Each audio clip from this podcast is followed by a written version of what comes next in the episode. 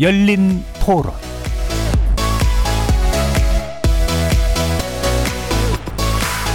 안녕하십니까. KBS 열린 토론 정준희입니다.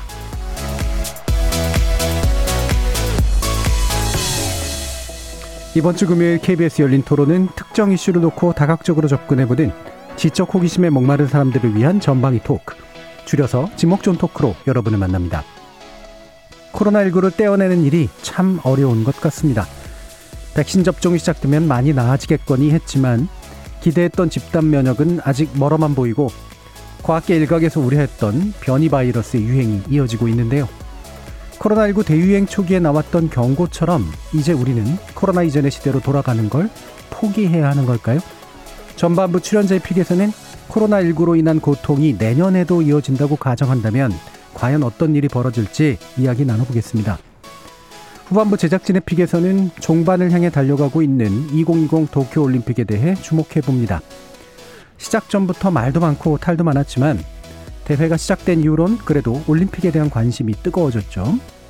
과거처럼 메달 색깔과 순위에만 온 신경을 집중하기보다 올림픽 그 자체를 즐기려는 선수들과 시민들의 성숙화된 문화가 이 얼룩진 대회를 그래도 빛나게 해주는 것 같습니다. 이렇게 사뭇 달라진 우리의 올림픽 문화에 대해서 이야기 나눠보겠습니다. KBS 열린 토론은 여러분이 주인공입니다.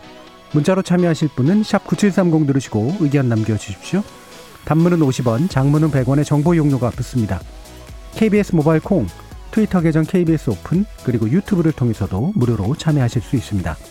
일라디오, 콩에서도 보이는 라디오로 만나실 수 있습니다.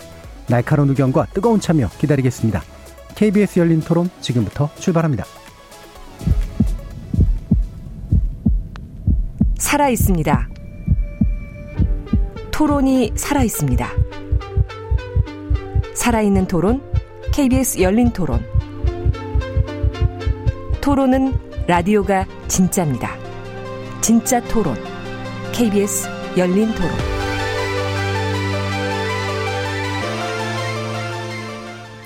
자, 오늘 함께 해주실 분들 소개하겠습니다. 나라를 걱정하는 과학자 이종필 교수님이 나라를 너무 걱정하셔서 예, 건강상의 이유로 오늘 함께 하지 못하셨는데요.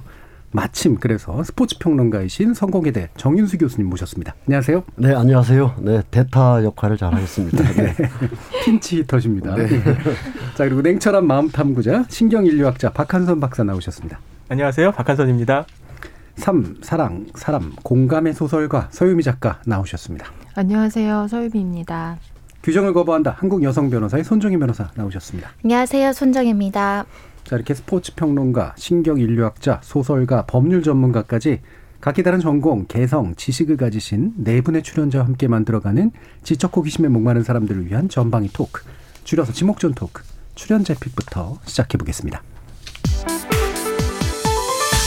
KBS 열린 토론 저도 작년까지만 해도 이맘때쯤까지만 돼도 조금 원 상태로 가지 않을까라는 생각을 했었는데 그냥 지금은 이렇게 다 조심하고 백신을 다 맞고 난 상황에서 지금처럼 이렇게 경직되진 않지 않을까. 여행 가고 싶은데 그걸 못 가는 게 제일 제일 힘든 것 같은데 막상 갈 수 있을 때 되면은 언제든 갈 수 있겠지 했는데 맘 놓고 못 간다고 하니까 더 가고 싶어지는 것 같아요. 못 하게 된다고 하니까 여행 가려고 돈 버는 건데 넉넉 잡아 10년 완전히 마스크 벗고 돌아다닐 수 있는 날이 오지 않을까요? 여행사를 운영하고 있는데요. 지금 코로나 때문에 대리운전을 하고 있어요. 그래서 이게 올해 정도 끝났으면 좋겠다고 생각을 했는데 안 될 것 같고 내년에는 좀 어떻게든 끝나야지 이제 다시 현업에 복귀해가지고 하지 않을까 이렇게 생각을 하고 있는데 이 상태가 유지된다면 저한테는 정말 인생에 큰 타격이 되겠죠. 저희 부모님도 자영업자셔가지고 네 자영업자분들 너무 힘들어하시니까 그런 분들이 이제 많이 염려가 되는 것 같아요. 근데 이것도 하다 보니까 계속 적응되다 보니까 답답한 거 외에는 뭐별 불편한 건 없으니까요. 대학생이다 보니까 이제 뭐 수업은 기본적으로 다 온라인으로 하고 시험 같은 경우만 이제 대면 가서 치는데 이제 수업 방식 같은 식은 다 이제 막 온라인으로 지금 전환됐는데 이제 온라인의 단점들이 조금 있으니까 1년 뒤에 또 그렇게 되면 조금 더 나은 방향으로 조금 될 수도 있을 거라고 생각해요. 자, 팬데믹이 1년 더 진행된다면 이라는 주제로 원래 이종필 교수님께서 어, 출연자의 픽을 정해 주셨는데요. 음, 픽만 해 주시고 이제 못 나오셨습니다. 근데 다행히 어, 또 다른 핀치 히터가 계세요. 우리 박한선 박사님이 감염병 인류, 균은 어떻게 인류를 변화시켰나라는 책을 써주셨잖아요. 네. 예. 어, 이, 마, 저, 이종필 교수님이 정하신다면 사실 팬데믹 그 자체보다는 이종필 교수님 물리학자니까 어, 소설가로서 디스토피아적인 측면에 훨씬 더 관심을 두셨을 것 같은데 박한승 박사님 어떤 부분에 관심을 좀 두시나요? 그 이제 코로나로 인해서 인류가 앞으로 어떻게 될지에 대해서 모든 사람들이 관심이 많습니다. 예. 각자 자신의 입장에서 이제 바라보기도 하고 예측도 하는데요. 사실 알 수 없죠. 미래를 어떻게 예측하겠습니까? 그런데 감염병은 인간의 이, 이 인류 사회에 처음 있었던 일은 아닙니다. 예. 이렇게 대유행, 팬데믹도 인류 사회에 여러 번 있었고요. 따라서 과거 사회에 팬데믹이 어떤 영향을 미쳤고 얼마나 오랫동안 지속됐고 이거를 볼 수 있다면 지금의 코로나19도 어떻게 될 건지에 대해서 예측할 수 있죠. 이 과거가 미래를 들여다보는 창이다. 예. 이런 관점에서 그 책은 그렇게 쓴 거고요. 음. 뭐 그렇다고 해서 뭐 100% 정확하지는 않겠습니다만 네. 그래도 뭐 나침판 없는 상황에서 과거에 걸어왔던 길을 잘 보는 것만이 미래에 어떻게 갈 수 있을지 알아볼 수 있는 유일한 방법이라 생각했습니다. 예. 그 책을 그런 의도로 쓰셨고, 물론 이제 과거를, 보- 과거는 되게 다른 일이 펼쳐질 수도 있겠지만, 네. 그렇죠? 그래도 그거에 의존하지 않고는 어떻게 또 예측을 할수 네. 있겠는가라는 부분. 뒤에서 아마 좀 더 얘기해 주실 수 있을 것 같은데요. 다른 세 분께는 어, 심리적인 상태를 좀 여쭙고 싶어요. 지금까지 어떤 심리적 변화가 좀 겪으셨는지, 정윤수 교수님 어떻게 살고 계세요? 네, 뭐 다른 분들하고 뭐 생활 패턴은 다 뭐 예. 대동소이합니다. 예, 팬데믹 상황이 강제하고 있는 음. 그런 어쩔 수 없는 상황이 있는데 그냥 감각적인 경험을 보면 작년 그 봄에 이제 유럽에서 확 예, 번져갈 음. 때한 4월 달인가 외신에 보면 화면으로 보면 이제 이탈리아나 이런 정말 아리아의 나라, 오페라의 나라에서는 동네 주민들이 이 발코니에 나와가지고 어, 아리아를 부르면 맞은편에 우리나라에서는 베란다라 그러는데 어쨌든 테라스든 발코니든 맞은편에서 호응해주고 그랬지 않습니까? 그래서 야 이것도 인간의 어떤 정서적인 그런 걸로 이겨낼 수 있겠구나 음. 이렇게 생각했는데 그로부터 한 달 후에 BBC가 다시 거기를 갔더라고요. 네네. 아무도 안 나오고 음. 이제는 아무도 노래를 부르질 못하는 거예요. 음. 노래 부르고 서로 치열업 하면서 조금 버텨려고 했는데 이 코로나19가 워낙 강한 그, 어, 이런 상황을 강제해 버리니까 저녁에 노래 부르면서 서로 치열업 하는 것도 이젠 사치스러운 그런 아주 공포스러운 상황이 돼 버리잖아요. 네. 그 후에 뭐, 어, 영국의, 에, 그, 그, 완전히 그, 어, 어, 폐쇄된 상황 속에서 예, 락다운해서. 예. 줄리아 플래튼 버튼이라는 사진 작가가 그 안에 갇혀 있다라고 여겨지는 사람들의 사진을 쭉 찍은 게 있어요. 그걸 보면 우리가 아직 그 정도가 안 돼서 다행이지 음. 이건 정말 인류 공동의 어떤 정서적인 이런 그 우리 안 그래도 사회 관계망이 자꾸 해체되어 가는데 어 이 코로나가 그나마 희미했던 인간관계의 끝마저 계속 끊어내는 게 아닌가 음. 그런 생각을 계속 하면서 예. 일 1년여를 지내왔습니다. 예. 뭐 이탈리아 얘기를 해주시긴 했지만 그래도 좀 있으면 끝나겠지 그러면서 이제 되게 희망적인 모습을 네. 보였다가 네. 사실 점점 점점 이렇게 굉장히 깊은 터널로 빠져들어가는 그런 모습들에서도 아마 비슷한 아마 감정도 느끼셨던 것 같은데요. 손 변호사님은 생활이 좀 많이 바뀌셨어요? 어, 많이 바뀌었죠. 저는 음. 일단은 사무실을 잘 나가지 않고 예. 재택이 굉장히 익숙해졌다라는 점에 있어서는 장단점이 있지만 이- 아까 어떤 분도 적응하고 있다라고 하시더라고요. 저도 처음엔 굉장히 더 두렵고 어린 아이들이 있으니까 좀 어떻게 보면 공포스럽고 음. 막 그런 관련된 영화 찾아보면서 집에만 있었던 시절이 있었는데 지금은 굉장히 익숙해져서 좀 어느 날은 망각하는 것 같아서 스스로 막 다독일 때가 있어요. 뉴스에서 이제 사회적. 거리두기 예. 철저하게 음. 하자라고 얘기해놓고 나도 어느 순간 잃어버릴 때가 있어서 음. 예, 굉장히 그걸 반복하고 있는 상황이라서 좀 피곤함은 사실은 굉장히 몰려오고요. 음. 또 개인적으로는 또 집안에 아프신 분이 있어서 요양병원에 가, 계시는데 좀 풀릴 때 되면 유리창 밖에서 면회를 시켜주는데 지금 완전 또 셧다운 되어 있거든요. 그래서 개인적으로는 집안마다 이런 좀 안타깝고 불행한 사람들도 꽤 있을 것 같아서 초창기만 하더라도 부모님이 돌아가셨는데 장례를 못 치른 뉴스들이 막 예, 나왔었거든요. 그때보다는 굉장히 사정이 좋아진 것 같은데 아 너무 심리적으로 지치는 면은 있어요. 음. 서유미 작가님도 어떠세요?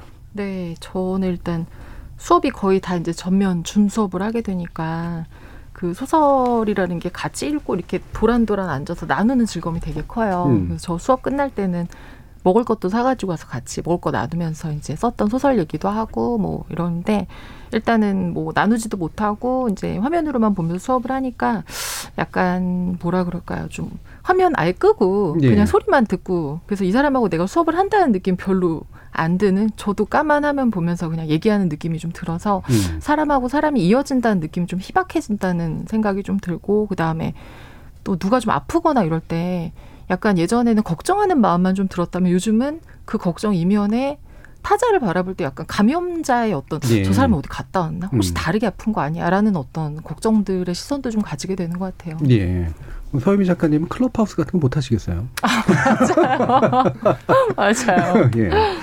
자, 박한수 박사님, 이게 네. 뭐쭉 얘기를 해주셨습니다만 이게 심리적인 어떤 변이화의 것이 있는데 보통은 이제 그래도 이제 희망이 있거나 끝이 보이면 뭔가 이렇게 좀 달라지는데 이게 네. 그 좌절하거나 이제, 이제 더 이상 안 될 것 같아라고 하는 단계로 들어가면 또 이제 사람이 굉장히 달라지잖아요. 네, 뭐 너무 끔찍한 예라서 좀 설명드리기는 좀 음. 그렇습니다만 이제 과거 그 유태인 이제 집단 수용 시설에서 예, 예. 크리스마스가 되면은 우리가 해방될 수 있을 거야라고 그냥 막연하게 아무 음. 근거도 없이 믿었, 믿었던 사람들이 예. 있었어요. 크리스마스가 되는데 약속했던 해방 오지 않았죠? 그리고 많은 사람들이 죽었습니다. 음. 이 희망이 이제 사라지니까 이 사람들이 더 이상 이제 버틸 힘을 이제 잃어버린 거죠. 코로나19에 대해서도 우리 아무 근거가 없지만 아, 그래도 올해 안은 끝나지 않을까? 여름 지나면 나아지지 않을까? 겨울 되면 바이러스도 추울 텐데 음. 뭐 이런 식의 막연한 생각들을 했었죠. 근데 이제 점점 그러한 장밋빛 희망들이 이제 꿈이다라는 생각을 하게 되고 드디어 이제 백신까지 많이 접종을 하고 있는데도 상황이 더 나빠지고 있는 뭐 영국을 비롯해서 몇몇 나라 상황을 보니까 많이 좌절하시는 것 같아요. 예. 견디기 힘들다 이렇게 느끼시는 것 같습니다. 예, 지금 367, 그러니까 두 분의 의견이 들어왔는데 약간 반대 방향인데요. 3677님은 코로나19는 불행하게도 영원할 것이라고 생각합니다. 라는 말씀 주셨고요. 이영준님은 이 또한 지나가리라라고 생각하고 희망을 잃지 않겠습니다라는 또 그런 어, 이야기도 주셨는데 뭐 방금 제 박한수 박사님 백신 이야기 해 주셨습니다만 백신이 생각보다 빨리 그래도 승인이 됐고 그래서 또 이제 맞춰지기 시작해서 초기에 올해 초기에는 또 빨리, 빨리 맞을 수 있냐 아니냐 가지고 이제 한참 얘기를 하다가 아직도 이제 백신 맞고 있고 어, 백신 맞은 나라들에서 또 이렇게 별로 좋아 보이지만은 않는 이런 일들이 벌어지면서 사람들이 또 이제 굉장히 헷갈려하는 그런 상황이 온 것 같아요. 백신에 대한 뭐 태도를 제가 여쭙 건 아니지만 어, 백신 접종하셨는지 물어보면 이게 연배가 다 드러나서 못 맞았습니다. 혹시 맞으신 분 계십니까? 네, 저는 맞았습니다. 네, 저도 예. 맞았습니다. 네. 예, 맞으신 이유나 뭐 여러 가지 조건들은 좀 다르겠습니다만 정윤생 교수님은 예, 저는 뭐 맞아야 된다고 기본적으로 생각하고 있고요. 예. 뭐 부분 부분의 어떤 정책 수단에 대해서 아 저게 타당한가 이럴 수는 있지만 전체적으로 그 어, 세계적인 어떤 그, 그 방역 지침과 또 그에 준해서 어, 우리나라 정부가 하고 있는 방역 지침이 네. 크게 뭐 예, 제가 그런 전문 지식도 없고 경험도 음. 없기 때문에 이거는 어 믿고 따르는 것이 기본이다라고 생각해서 음. 자녀 백신이라는 게 예, 예. 생겼을 때. 예, 음. 6월 말 7월 초 그때 핸드폰 옆에 항상 놓고 예. 동네 자녀 백신에 뜨면 무조건 누르고 그랬었어요. 그때 예. 뭐 0.001초 만에 다 안 되는 상황에 음. 우연히 제가 그 기말고사에 어느 학생이 자신의 성적에 대해서 이의를 이렇게 하길래 음. 이 학생에 대해서 좀 따끔하게 음. 어 코로나는 코로나고 음. 성적 평가는 엄정한 거다라고 음. 쓰려고 하는데 딱 뜨더라, 뜨더라고요. 그래서 제가 그 학생한테 굉장히 고마워하고 있는데 하여간 맞고 나서의 뭐 많은 분들이 그러겠지만 조금의 심리적 안정, 예. 뭐 육체적인 그런 안정은 훨씬 더 있겠지만 음. 어. 이 백신을 맞았다라는 심리적 안정이 있고 음. 더 많이 이렇게 빨리 전개됐으면 이런 예. 생각을 기본적으로 하게 되죠. 네. 그 자녀 백신을 유난히 강조해 주셨어요. 네. 나이 때문에 맞은 건 아니다라고 하는 말씀을 이제 해주신 것 같은데 네. 박한선 박사님은 저는 이제 선별 진료소에서 진료를 좀 해서 예, 덕분에 예, 예. 좀 일찍 맞을 수가 있었습니다. 맞다. 의사 면허가 있으시죠? 예. 네, 한때 의사였습니다. 뭐 지금도 의사가 아닌 건 아니고 그래서 음. 그 이제 작년에 정신과 환자들이 증상이 음. 심한데 이제 이 입원을 하기가 어려운 거예요. 그 작년 초반에 정신병원에서 집단 발병을 좀 많이 했었는데 그렇죠. 정신과 환자들은 격리하기도 어렵고 하니까 전부 막 코호트 격리하고 그런 일이 있어가지고요. 그래서 이제 입원이 필요한 환자들 선별 진료하는 이제 거기서 좀 일을 좀 한 적이 있었었죠. 그래서 덕분에 좀 일찍 맞은 적은 있었습니다. 그래서 그때 맞을 때만 해도 백신이 이제 유일한 해결책이고 역사상 이렇게 빨리 백신이 개발돼서 접종에 들어간 예. 적이 사례가 없습니다. 음. 실제로 야 이래도 되나? 안전성에 문제가 없나라는 우려를 할, 많은 사람들이 할 정도로 빠른 속도로 개발이 됐거든요. 그런데 뜻밖에도 큰 효과가 없는 것 같아서 물론 효과가 있습니다. 네, 있는데. 음. 기대한 것만큼은 아닌 것 같아서 음. 한뭐 5, 60% 맞으면은 이제 감염자 확 줄고 뭐 하루에 뭐 한 10명, 20명 걸리고 뭐 이런 상황으로 돌아갈 수 있지 않을까라는 희망을 가졌는데 그게 안 돼서 좀 안타깝네요. 예. 음. 지금 두 분은 그럼 안, 안, 안, 맞으신 거죠? 예. 자녀 백신은 기계하고 싸우는 느낌이 그러니까. 들 정도로 뭐 순식간에 사라지더라고요. 초반에 제가 아마 우리가 백신을 언제 맞을까 예. 열린 토론에서 이야기했을 때는 제가 좀 천천히 맞겠다라고 했을 것 같, 했었어요. 몹시 후회하고 있어요. 교수님처럼 처음에 막 신청하신 예. 분들은 자녀 백신을 맞았더라고요. 근데 후발주자들은 워낙 경쟁이 치열해서 못 맞고 있어요. 음. 서유미 작가님. 저도 못 맞았고 음. 저는 뭐 몇 번 하다 너무 부하가 나서 못하 나 이것은 나의 것이 아니다 기다리자 그래서 저 이제 8월에 그 이제 예약할 때 하려고 하는데 아직 그래도 1차 그 접종하신 분들이 한 40%밖에 안 되니까 저는 좀 약간 더 한 70%까지 올라가면 정말 좀 좋아지지 않을까 약간 생각은 해요. 보니까 예. 완전 접종이 14.7%밖에 안 되니까 이제 2차 맞으시는 분들 있잖아요. 그래서 저희가 또 우리가 다 맞으면 좀 더 낫지 않을까. 음. 물론 이제 변이 바이러스가 좀 나오고 있기는 하지만 예. 그 예약이 시작되는 게 또 나이 폭이 커요. 18세, 49세 사이 돼가지고 어느 쪽에 기울어 계신지는 제가 잘 모르겠습니다. 예. 그래서 이제 백신 보면 이제 처음에 어르신들이 좀 걱정하시다가 이제 맞, 맞고 나시면 저희 부모님도 그러겠는데 왠지 되게 자랑스러워하시더라고요. 맞아요. 예.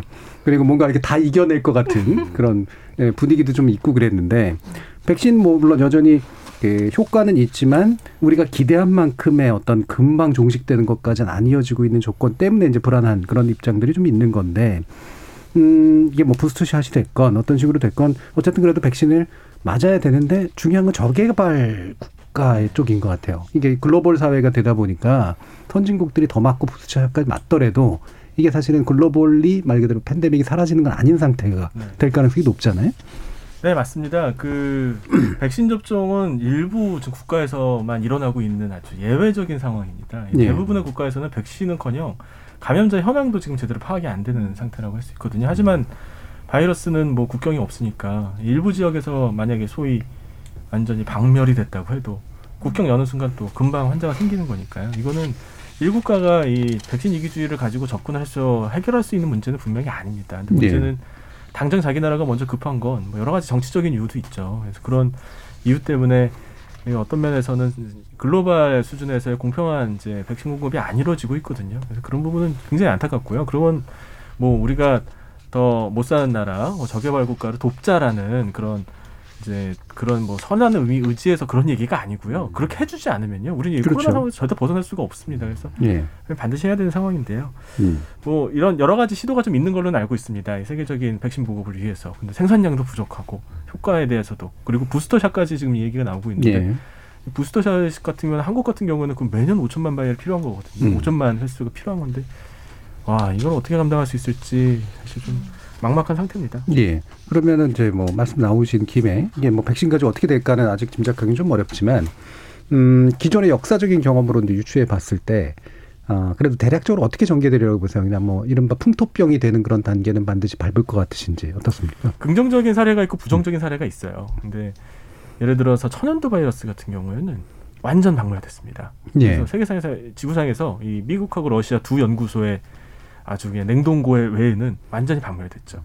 근데 이 유일한 케이스입니다. 예, 감염병에서 해방된 유일한. 그때 음. 1979년에 이제 어, 천연두 바이러스에서 해방을 선언했을 때 이제 우리는 다른 여러 가지 감염병에서도 다 해방될 수 있을 거라고 생각했습니다. 예.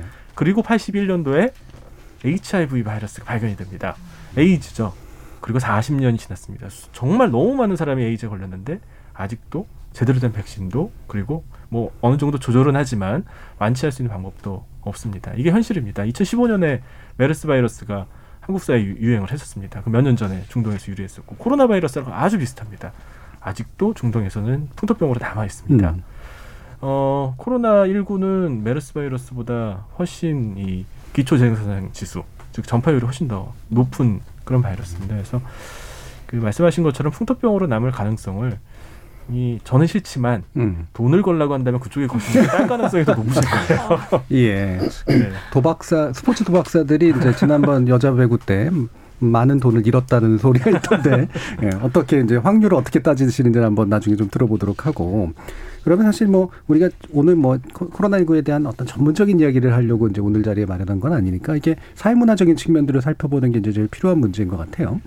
자, 그 코로나19 이제 2년 차를 오면서 앞으로까지도 전망하면서 정인수 교수님 보시기에는 어떤 부분의 변화가 가장 극적이라고 판단하세요? 어, 보통 자기가 그 이런 심각한 질병이 아니라 하더라도 감기라도 걸리거나 뭐 가볍게 뭐 앓게 되면 내 몸 전체를 한 번은 생각하게 되잖아요. 예. 그래서 좀 훌훌 털고 나면 뭐 헬스라도 해야지 뭐 이렇게 음. 생각하는데 이게 한국 사회 전체를 한번 되돌아보게 되는 인문 사회적인 화두도 던졌다 이렇게 예. 생각을 합니다.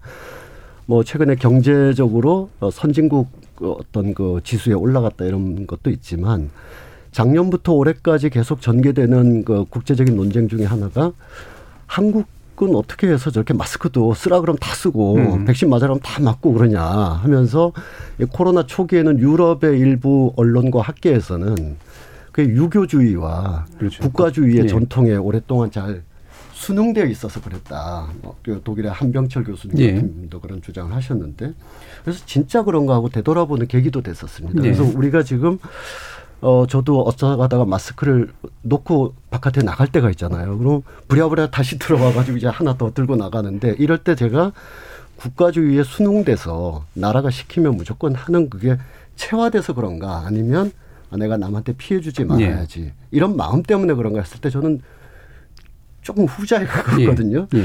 그래서 이 유럽에서 바라보는 한국 사회에는 아시아는 원래 그래라는 어떤 규율과 이런 통제 이런 것을 우리가 어느 정도는 뭐 그 습속이 조금 부분적으로 남아 있을 수는 있지만 그렇게 해서 우리가 코로나를 이겨내거나 대응한다기보다는 한국 사회가 좀 더 이웃과 남에 대해서 좀더 네. 많은 그 생각을 하게 되고 어, 유럽이 가지고 있는 어떤 그 유럽 제일주의라든지 이런 것으로 세계의 어떤 여러 그 어, 현상을 다 판단할 수는 없다. 음. 우리는 우리 고유의 어, 현대사적 삶의 경로에 의해서 여기까지 와 있고 이 오는 과정에서 최근 뭐 2, 30년 동안 우리가 막 더 나은 공동체를 만들기 위한 많은 여러 문화적 노력, 사회적 노력이 네. 있었는데 그러한 과정에 막 그 전개됐던 또는 노출됐던 이 정서와 감정들이 코로나를 대응하는 데 있어서도 잘 나타나고 있다고 저는 네. 봐요. 그래서 그 정책이나 어떤 수단이 실수나 잘못된 건 있을 수 있지만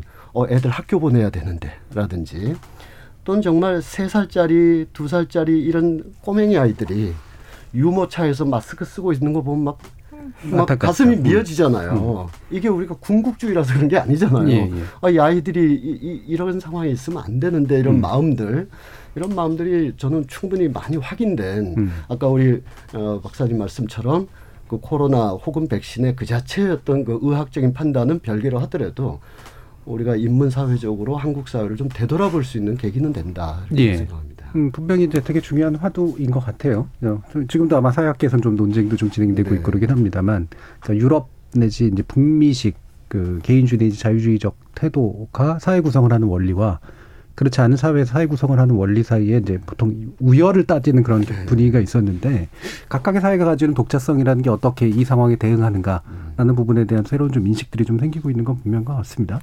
어, 손 변호사님은 뭐 개인적으로든 사회적으로든 어떤 부분이 가장 큰 변곡점이라고 보세요?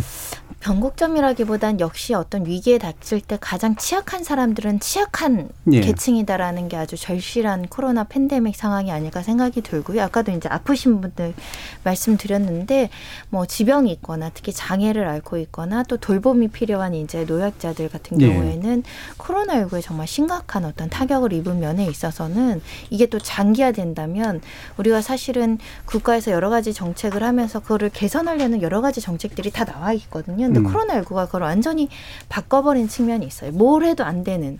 정책이 있지만 이 돌봄이 필요하거나 보- 뭐 예를 들면 어, 요양보호사가 가야 되나거나 사회복지사들을 뽑아놨다고 하더라도 실질적으로는 다 셧다운 되다 보니까 실질적인 도움이 안 되는 상황이 지금 장기화돼서 뭔가 다른 새로운 변화가 필요한 상황인데 예. 손 놓고 있는 건 아닐까 복지의 사각지대에 대한 고민을 한번 정책 자영업자들이 해야 되는데 계속 재난지원금 이야기만 강조되고 있어서 매우 안타깝다라는 생각을 한번 해봤고요. 음. 그와 비슷한 격, 문제로 이제 이제 교육 격차의 이야기는 나오는 것 같아요. 예를 들면 이제 어, 학원도 다 이제 안 되거나 온라인 수업으로 가는 경우도 있는데 그냥 공공 교육에서 교육 을 받았던 아이들은 그냥 방치되어 있는 예. 상황이 많거든요. 그에 대한 것도 상대적으로 좀 노력이 부족한 것 같고 그것 때문에 사실은 우리가 일가정 양립이라든가 경력 단절 여성들에 대해서 어마무시한 지원과 정책과 이런 것들이 있었는데 사실 코로나19 때문에 또 그만두신 분들 엄청 많거든요. 그렇죠. 예. 그동안의 복지나 여러 가지 정책에 쓴 예산이 사실 일부분에서는 다 무력화되어 있는 부분을 우리가 언제 원상 회복할 수 있을까? 음. 이게 이제 굉장히 코로나가 거의 끝나가거나 정리될 시점에 우리 사회 구성원들이 굉장히 시- 심각하게 부담으로 받아들여야 되는 문제가 될것 예. 같아요. 저도 이제 뭐 우리 초기에 사실은 뭐 K자 곡선 뭐 얘기하면서 약자들이 더 힘들어진다라는 얘기 많이 했는데 KBS 같은 데 보도 이제 시리즈 보도도 많이 하고 그랬는데 우리 사회가 참 많이 계층화가 됐구나라고 제가 느낀 게요. 주변에 이제 보이는 게 그런 게 안 보이니까 그 이야기가 이제 실제로는 잘 안 퍼지는 것 같아요. 그리고 실제로 눈에 보이는 어떤 약자의 문제들을 우리가 경험, 같이 경험하고 있다면 사실은 자기가 직접 약자는 아니더라도 뭔가 연대 의식들이 나올 텐데 그런 게 실제로 잘 아- 가시화가 좀 덜 돼 있는 그런 부분도 좀 있는 것 같고 그렇습니다. 박한선 박사. 네, 그 사실 여기 오늘 방송국에 오기 전에 그 대림동에 잠깐 들렀다가 네. 왔습니다. 그 제가 참여하고 있는 연구 중에 코로나19 사회심리 영향평가 연구가 있는데요. 예, 예. 그 이제 대림동에 중국 동포들이 많이 살거든요. 근데 이제 많이 힘들어 하시죠. 자영업자가 많고 또 이제 중국에 대한 편견도 많이 심화되고 힘들어 하시는데요. 그것보다 더 중요하게 제가 오늘 좀 이제 좀 느끼고 온 건 이 중국 동포분들이 한국에 오시면 조선족이죠. 근데 고국이라서 오신 것도 있지만 이 중국의 권위주의적이고 통제적인 그런 이제 정치 시스템, 사회 시스템에 좀 염증을 느껴서 한국행을 택하신 분들도 제법 있다는 거예요. 네. 그런데 코로나 상황이 되고 나니까 그리고 이제 너무 여러 가지로 힘들고 어렵고 하니까 이거 중국 같은 시스템이 더 맞는 거 아니야라고 그렇죠. 네. 이제 고개를 갸웃하시는 분들이 생긴다는 거예요. 차라리 거기 있는 게 더 낫었던 거 아닐까?라고 생각한다는 거죠. 이 역사적으로 개인의 자유 그리고 집단의 권위를 강조한 이두 가지 스펙트럼 사이의 싸움은 굉장히 역사적인 싸움이거든요. 그리고 그 균형점은 항상 왔다 갔다 했는데 집단의 권위에 복종하는 쪽으로 균형의 추를 확 미끄러지게 만든 건 항상 외부에서의 위협, 즉 전쟁이거나 아니면 감염병의 대유행 같은 그런 상황이었습니다. 그래서 저는 이 코로나19 상황이 오랫동안 지속될 거는 뭐 아마 그럴 것 같고요. 갑자기 마- 마술적으로 한두 달 사이에 끝날 것 같지는 않은데 이게 지속된다면 인류 사회가 오랫동안 만들어왔던 개인의 자유에 대한 이 폭넓은 관용과 이해, 개인의 다양성 이런 거에 대한 사람 집단적인 믿음이 한쪽으로 예전의 방식으로 돌아가 버리게 되는 좀 그런 불행한 결과를 낳지 않을까. 이게 제일 저는 걱정이 됩니다. 오늘 들은 얘기 중에 가장 디스토피아적인 예. 얘기네요. 그러니까 뭐 그런 것도 있겠죠. 이제 뭐 추가 왔다 갔다 하는 것도 있지만 이제 제3의 길이라는 게 또 사실 충분히 가능한 거라서 우리가 이제 근데 중국 분들에게 저한테 말씀해 주신 거는 한국이 너무 좋다는 얘기를 하셨어요. 재난지원금 예, 관련해서 예. 자영업자들이 이제 한 번도 한국 정부가 우리를 스스로 뭔가를 지원해 준 경험이 없는데 그것도 우리 국민들도 마찬가지였죠. 음. 재난지원금 전 국민이 받았을 때. 근데 이제 중국 동포들이 실질적으로 이렇게 재난지원금을 받으니까 한국이 우리를 정말 인정해 준 것 같다라는 느낌이 음. 받았다고 큰 도움이 됐다고 말씀을 해준 경험을 들은 적이 있는데 그런 또뭐 뭐라고 해야 될까요? 중국과 한국의 비교의 문제는 아닌데 예. 여러 가지 다양한 관점들이 있었다라는 음, 거죠. 그 생각이 나서 뭐 같은 케이스는 음. 아니지만 몇 해 전에 예멘 분들이 제주도에 이제 난민으로 난민, 이렇게 오셨을 때가 있었습니다. 그때 뭐 아홉 시 뉴스에 나올 정도로 그 일부 어, 사람들이 그 제, 어, 예멘 난민분들에 대한 좀 혐오라든지 그런 행동들이 있었죠. 어, 그 후로 한, 한 2, 3년이 흘렀는데 어떻게 됐느냐. 제주도에서 잘 살고 계세요. 네. 별 일이 아니고 별 문제가 아닌 거죠. 저는 지금 어, 변호사님 말씀 그렇게 좀 이해를 하고 있습니다. 예. 음, 음. 그러니까 더불어 사는 어떤 삶의 방식이 뭐 논리와 개념으로야 누구나 더불어 살 수 있지만 경험과 어, 체험과 접촉을 통해서 예. 아 별게 아니구나. 음. 어, 뭐 어, 과도한 어떤 공포 의식, 타자에 대한 어떤 어, 거부감 이런 것이 오히려 이제 코로나라는 건 물론 예, 여러 어, 모두가 다 그냥 엄습한 공포라서 어쩔 수 없겠지만 어, 조, 조금이라도 좀 희망적인 얘기를 한다면 음. 크게 두 가지는 생각해 볼 수 있을 것 같아요. 과거처럼 maximalize 거대하게 많이 생산하고 우르르 몰리고 막 모두가 함께 모여야 뭐가 되는 것 같고 하는 것에서 소박하게 어 만약 극복된 이후라고 한다면 그거는 강제적 격리가 아니라 스스로 자기를 격리하는 거겠지만 작은 삶들, small 예. life, minimal life 이런 것들에 대한 어떤 새로운 그 추구가 이렇게 조금씩 어, 나타나지도 않을까 이런 예. 생각도 해보게 됩니다. 네, 뭐 이렇게 희망적인 측면 또는 이제 또 비관적인 측면 이런 게 이제 또 교차하면서 이야기들이 오고 가고 있는데 요즘 되면 다시 또 박한수 박사님이 이게 없어 보십시오. 또 그러면서 누가 내 걸 뺏어갑니다. 뭐 이렇게 더 세질 수도 있다. 뭐 이런 얘기를 해주실 것 같아서 다시 서유미 작가님한테 돌릴게요. 어떤 저는- 점을 예.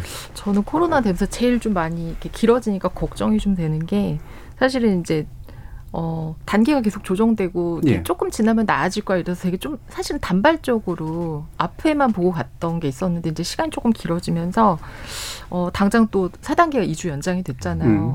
아이가 이제 학교를 개학하면 갈 수 있을까라는 아주 가까운 것부터 요즘 그 어린 아이들이 말을 배우는 시기가 상당히 늦어졌다고 네, 해요. 네. 음. 이제 마스크를 쓰고 또 다른 사람 못 만나고 사실 아기가 어릴 때 이제 보통 문화센터를 많이 가요. 그래서 그 움직이는 놀이도 하고 만지는 놀이도 하고 또래 아이들 이제 막 접촉하고 이런 게 있는데 이제 그런 것들 많이 못 하고 그러면서 조금 코로나가 되면서 다른 시설보다 약간 그 학교 같은 또 어, 뭐 도서관이라든가 박물관이라든가 또 체육관 뭐 이런 시설도 있죠. 지역 아동센터 이런 조금 공공시설들, 사회복지 문화를 좀 사람들이 쉽게 접할 수 있는 시설들이 보면 제일 먼저 문을 닫고 예. 제일 늦게 열어요. 음, 맞아요. 그런 시설들을 이용할 수밖에 없는 사람들이 분명히 있거든요. 그래서 이제 먹고 사는 문제, 물론 재난지원금 같은 먹고 사는 문제가 해결되는 것도 되게 중요하지만 사람이 먹고만 사는 게 아니라 그 여가의 시간들 혹은 자기를 좀 채울 수 있는 여타의 것들을 다른 되게 많은 돈을 들이고 할 수 없는 사람들이 있는데 네. 그 사람들이 이제 아이들이 가서 막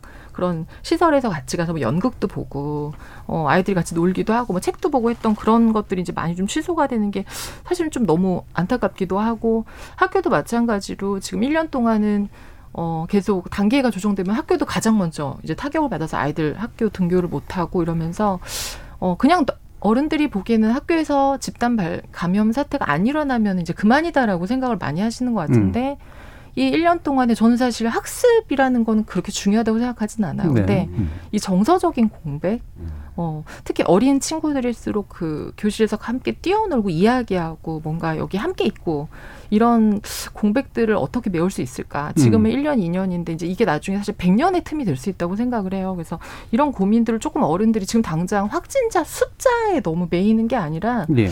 조금 아이들에 대한 건좀 그러니까 지금은 그냥 다 전체로만 보는 것 같은데 어른과 아이를 좀 다른 방식으로 좀 접근해야 될 것 같아요. 음. 지금 8228님께서 교육부가 학교를 언제 보낼지 2년간 간 보고 조율하는 동안 교사들은 paperwork로 격무에 시달리고 정작 아이들에게 온라인에서 필요한 컨텐츠 교육은 외면당하고 사교육과의 학습 격차가 엄청나게 커졌습니다라는 그런 의견도 주셨는데요. 자, 이 부분이 이제 그런 교육 얘기도 해주시고 사회성에 관련된 이야기도 좀 해주셔서 뭐 이건 뭐 사실 대학도 마찬가지고 이제 이렇긴 합니다만 아 이게 우리 사회를 구성하는 원리가 바뀌고 있는 건가? 그 다음에 신인류가 탄생할 수도 있는 거 아닌가? 라고 이제 그리고 만약에 신인류가 탄생한다면 그들과 이제 기성 인류들 간의 어, 어떤 사고 방식의 차이나 조직화 방식의 차이가 어떤 갈등을 또 혹시 빚을 수도 있는 거 아닌가? 이런 식의 다양한 또 이것도 디스토피아로 가긴 했습니다만 생각이 좀 들어요. 박한성 교수님 과거로부터 어떤 게 보이시나요? 이제 코로나 이후에 세상이 뭐 유토피아라고 상상하기는 조금 어렵죠 여러 가지 면에서. 예. 다만 이제 어려운 점을 좀 어떻게든 극복해 보자 그건데요. 말씀- 그 서유미 작가님 말씀하셨던 것처럼 작년에 입학한 2년제 대학교 학생은 곧 졸업이에요. 그렇죠. 야 이거는 좀 아니다 이런 생각이 좀 들죠. 물론 작년 초에는 학교고 뭐고 다 문 닫을 수밖에 없었습니다. 왜냐하면 코로나 19가 뭔지도 몰랐어요. 이름도 정해지지 않았고 2019 NCOV 뭐 이런 식으로 이름 불려가지고 정체도 몰랐던 상황입니다. 그러니 그때는 조심스럽게 가야겠지만 지금 어느 정도 알게 됐거든요. 그러면 아, 조금은 다른 방식의 접근이 가능할 수도 있겠다는 생각은 드는데 문제는 말씀하신 것처럼 확진자 수, 이거의 정치적 영향, 또 책임 뭐 이런 부분이 있기 때문에 리더십을 갖고 이걸 해결하지 못하니 확진자는 확진자대로 계속하고 사회적인 영향은 또 계속하고 해결할 방법도 없고 이런 좀 어려움을 겪는 것 예, 같습니다. 어, 그런데도 불구하고 그 희망이 있다면 코로나19는 다른 감염병과 달리 어린아이한테는 괜찮아요.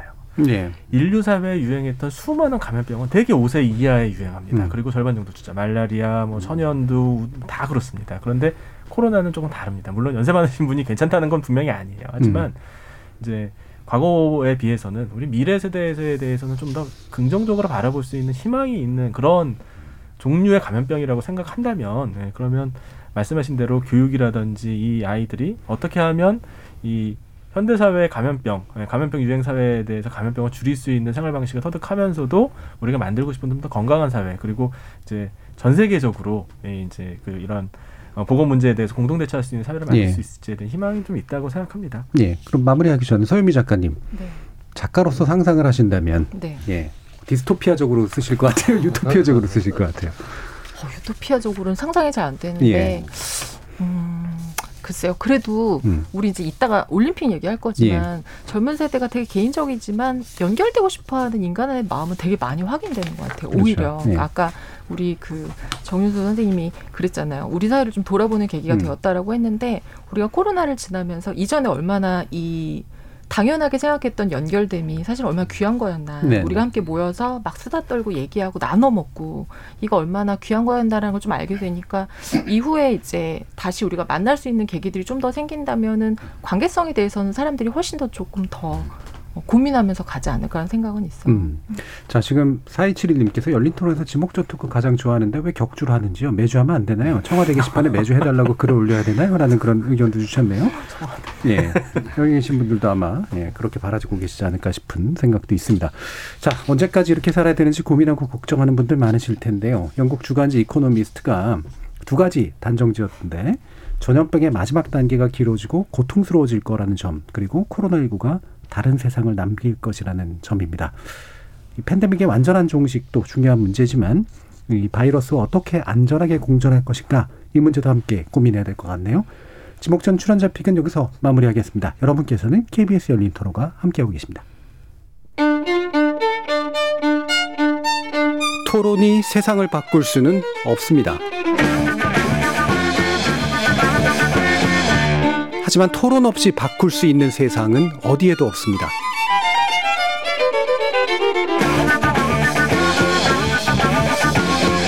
세상의 선한 변화를 갈망하는 당신.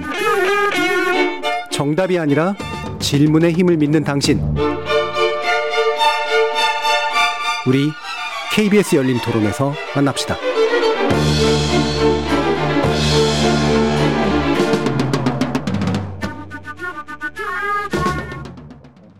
어, 최근 올림픽이요. 집에서 혼자 즐기고 있습니다. 모일 수가 없으니까요. 어, 예전에는 뭐 다 같이 친구들하고 치킨집이라든지 다 같이 큰 화면으로 즐겼었는데요. 지금은 그럴 수 없으니까 좀 쓸쓸하게 올림픽을 지청하고 있습니다. 배구 경기가 가장 기억에 남고요. 한일전이 가장 기억에 남습니다. 그 마지막 그 역전 가장 인상 깊습니다. 네. 양궁이죠. 김재덕 파이팅 최고였던 것 같아요. 물론 안산 상가랑 그건 말할 것도 없고 코로나 때문에 힘들잖아요. 올여름 올림픽이 그래도 힘들었지만 우리 더위 좀 있게 한 거 아닐까 싶은 생각이 많이 듭니다. 대한민국 선수들 화이팅! 여세현 선수 동메달 딴 거 기억납니다. 그 영철 요새 인터넷에 뜨더라고요. 둘이 동작 똑같이. 좀 운동선수 출신인데 선수들이 좀 억압되어 있는 분위기였는데 요즘은 그게 좀 자신 표현도 할 수 있고 그래서 참 좋은 것 같아요. 그 10대나 이제 젊은 층의 선수분들이 많이 참여하면서 좋은 신기록도 내고 좋은 성과들 내주고 있어서 그 부분들이 어, 지금 한국 코로나 시기에 많이 국민들에게 응원과 힘이 되어주고 있다고 생각합니다. 지적 호기심에 목마른 사람들을 위한 전방위 토크. 2부에서는 올림픽 관련된 이야기 나눠볼 텐데요. 신경인류학자 박한선 박사, 소설가 서유미 작가, 손정희 변호사, 그리고 스포츠 평론가 성공회대 정윤수 교수 이렇게 네 분과 함께하고 있습니다. 자, 2020 2020이라고 자꾸 2021에 얘기하니까 자꾸 입이 좀 꼬이는데요. 도쿄올림픽, 예, 결국 2020으로 기록은 되겠습니다만, 어, 이게 참, 이것도 이제 아까 코로나와 함께 연동돼 있던 문제라 많은 분들이 가야 된다, 말아야 된다, 해야 된다, 말아야 된다, 여러 가지 이야기들도 많았는데, 정윤수 교수님은 사실 스포츠 쪽 전문가이시니까 사실 더 복잡한 마음이셨을 것 같아요. 네, 저는 기본적으로 개최돼야 된다고 예. 생각했습니다. 근데 전제가 있죠. 음. 올림픽이 가지고 있는 그 다소 모호하고 추상적인 가치가 있습니다. 인류의 화합, 예. 대잔치 이런 게 있는데 꼭 그렇게 벙벙한 얘기가 아니라 하더라도 당장 해보니까 즐겁잖아요. 그렇죠. 또 우리가 몰랐던 선수들, 몰랐던 나라들도 알게 되고 그리고 이번 올림픽에서는 특히 미국의 대표팀 어, 감독분이 기자 어, 어느 기자분이 다른 나라를 지목하면서 그러그러한 나라들하고도 그렇게 예, 세게 그렇게 할 필요가 있냐 그랬을 때 그러그러한 나라라는 게 어디 있냐 예. 다 대표들이고 다한 독립국가고 다 선발돼서 여기까지 오는데 그렇게 함부로 얘기하면 안 된다. 음. 우리 그 4위를 했던 우상혁 그저 높이뛰기 선수도 예. 앞에 이제 금운동 이렇게 어, 어, 공동 메달 이렇게 유례 없이 나왔습니다만 아 저 선수들이 나보다 좀 더 열심히 한 것 같다. 음. 박수 쳐줄 수 있다 이랬지 않습니까? 그러니까 올림픽이 열리면 충분히 우리에게 내재돼 있는 다양한 가치들이 발현이 되거든요. 근데 문제는 IOC와 특히 일본의 도쿄올림픽 조직위원회가 아 올림픽이 이런 의미가 있으니 음. 사전에 어, 코로나 안전이라든지 또 음. 이웃 나라에 그들이 가지고 있는 기본적인 스탠스가 있기 때문에 갑자기 못 바꾸더라도 아 그래 우길기 아뭐 며칠 안 걸지 뭐뭐 음. 이렇게 이렇게 하면서 좀 찾아주세요 방문해 주세요 그랬으면 기꺼이 박수 치면서 함께 합시다 이랬을 텐데 어 일본은 지금도 그렇고 개최 전까지만 해도 계속 한일 간은 물론이고 다른 나라들과도 긴장 관계를 계속 유지하면서 네, 네. 이거 일보도 양보하지 않, 않으려는 태도를 음. 계속 보여왔습니다. 그래서 이번 올림픽을 보면서 우리 선수들이나 세계 각국의 선수들이 저도 모르게 자연스럽게 보여줌으로써 온 시청자들이 스포츠의 가치를 느끼게 하는 것은 매우 값진데 이거를 어, 어레인지했던 이 IOC나 도쿄 조, 어, 올림픽 조직위원회가 아 그거를 좀 더 아름답게 음. 좀더 확산시킬 수 있었던 이런 대회임에도 어, 약간의 국가주의랄지 음. 네, 일본 제일주의가 여전히 흐르고 있어서 음. 거기 현장에 많은 선수들 특히 우리 선수들뿐만 아니라 일부 외국인 선수들은 거기 시설이나 뭐나 되면서 굉장히 불만을 표현하고 네. 사건만 없고 사고만 없으면 성공이다 이렇게 생각하는 것 같아요. 네. 예, 그 이상을 보여줄 수도 있었던 계기다. 예. 코로나 시대에 온 인류가 함께 살아갈 수 있다. 음. 이걸 보여줄 수 있는 올림픽이었는데 그랬더라면 일본이 더 많이 박수를 받았을 그렇죠. 텐데 예. 그러지는 못했습니다. 그러니까 이제 올림픽 작년부터도 이제 계속 개최되냐 마냐 이런 얘기할 때 약간 잘못 그어진 선에 대해서 잘 지적해 주신 것 같아요. 그러니까 사실 안전을 보장하는 건 뭐 기본인 거고 나머지는 이제 사실 다른 감정들이 끼어들어 가지고 해야 된다 말아야 된다 이런 것들이었는데 실제로는 말씀처럼 IOC가 돈 그렇게 돈 안 밝히고 그다음에 일본이 그렇게 뭔가 이렇게 그 전후 그 재건이라든 그런 식의 어떤 이데올로기에 지나치게 빠져 있지 않았다면 저 아예 올- 애초에 올림픽 전신 그대로 갔었더라면 훨씬 더 일찍부터 할 수도 있었고 좋았을 텐데 그 부분이 좀 아쉬웠던 측면들이 분명히 있죠. 어, 여기서는 스포츠를 뭐 이렇게 따로 막 엄청 즐기시지 않을 것 같은 두 분이 일단 계셔서 박한선 박사님 혹시 안 즐기시나요? 어떻습니다. 다 보시고 대부분 다 열광하시더라고요. 예. 저는 평소보다 올림픽 경기 더 열심히 보는 것 같아요. 평소보다도? 네. 예. 뭐 평, 평소에 올림픽은 하진 않잖아요. 어, 5년 전 올림픽이나 예, 예. 8년 전 올림픽에 비해서 9년 전이죠. 예, 그더 재밌게 보는 것 같아요. 뭐 뭐가 없으니까요. 요즘 너무 재미없는 세상이라 예. 올림픽을 계속 보게 됩니다. 근데 과거하고는 조금 다른 것 같아요. 한국의 팬들도 그렇고 방송하는 것도 음.